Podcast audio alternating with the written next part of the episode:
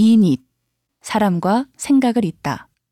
SBS가 전해드리는 디지털 오리지널 칼럼 이닛. 오늘은 핀란드에 20년 넘게 살고 있는 전직 셰프, 현직 칼럼니스트 이보영님의 글을 소개해드립니다.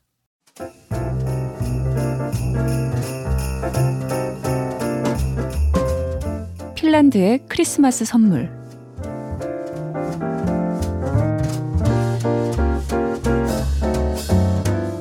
핀란드에 20년 넘게 살고 있지만 여전히 문화적인 충격을 받을 때가 있어요. 얼마 전 온라인 벼룩 시장에 필요 없는 물건을 몇 점 내놨는데요. 사가시는 분들 중 일부는 크리스마스 선물용으로 이런 중고 물품을 구매한다는 걸 알게 됐어요. 저로선 중고 물품을 크리스마스 선물로 준다는 생각이 놀라웠어요.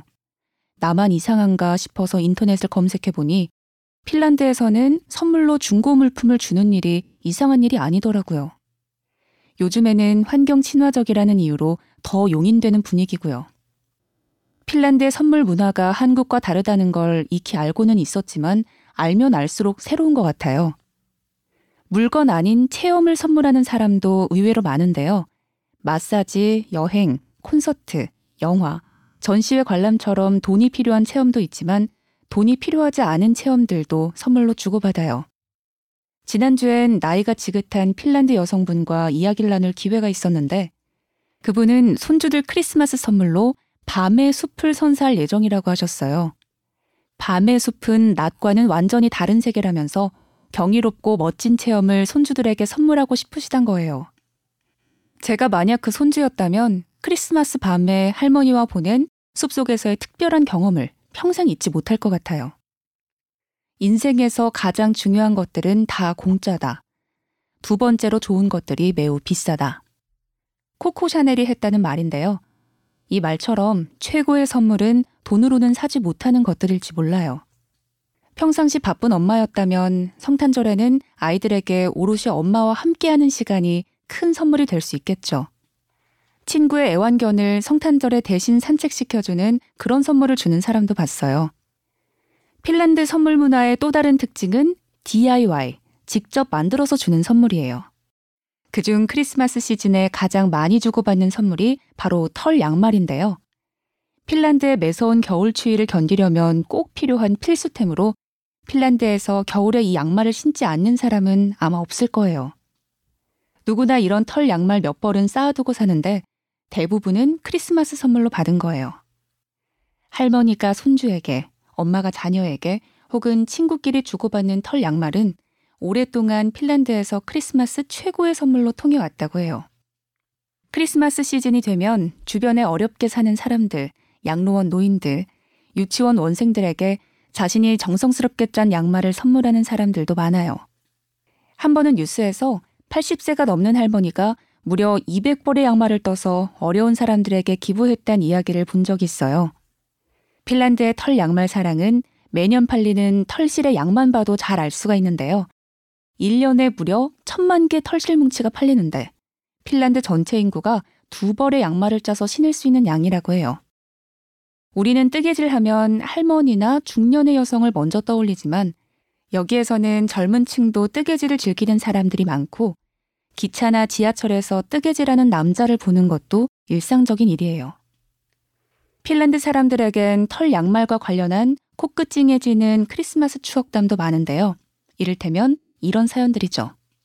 치매에 걸린 어머니가 다른 기억은 잃어버렸지만 양말 뜨는 것만은 잊지 않으셨어요.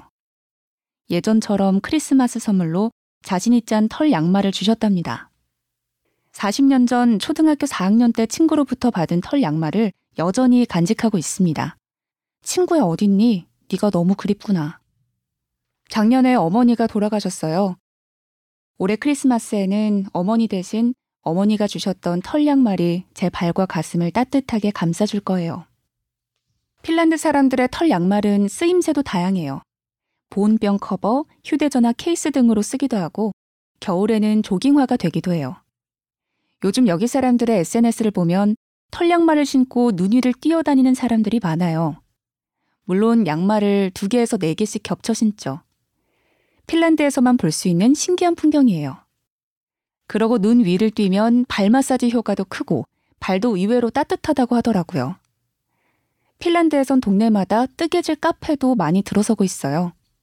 개인 취미인 뜨개질이 social knitting으로 발전하고 있는 셈인데요. 얼마 전엔 저도 호기심으로 한 뜨개질 카페를 방문해 봤는데 앞으로 자주 놀러 오면 기술도 가르쳐 주겠다면서 낯선 저에게도 친절히 대해 주시더라고요. 한때는 털양말을 받으면 뜬금없는 선물처럼 느껴질 때도 있었는데 이제는 저도 그 가치를 알 것 같아요. 올해 제가 가장 받고 싶은 크리스마스 선물 위시리스트에는 누군가 저를 생각하며 떠준 털 양말이 들어 있어요. 저도 사랑하는 사람들한테 직접 든 양말을 주고 싶다는 강렬한 열망이 들기 시작했어요. 엊그제는 그래서 핀란드에 와서 20년 만에 처음으로 털실과 뜨개질용 바늘을 사왔어요. 이제 미션은 크리스마스 때까지 양말 한 켤레를 완성해 보는 거예요. 대학교 때 엄마의 도움을 받아서 직접 든 장갑을 누군가에게 선물해 본 적은 있지만 그 이후로 대바늘을 손에 잡아 본 적은 없었어요. 이제 저한테도 한 땀 한땀 사랑을 떠볼 설레는 시간이 찾아온 것 같아요.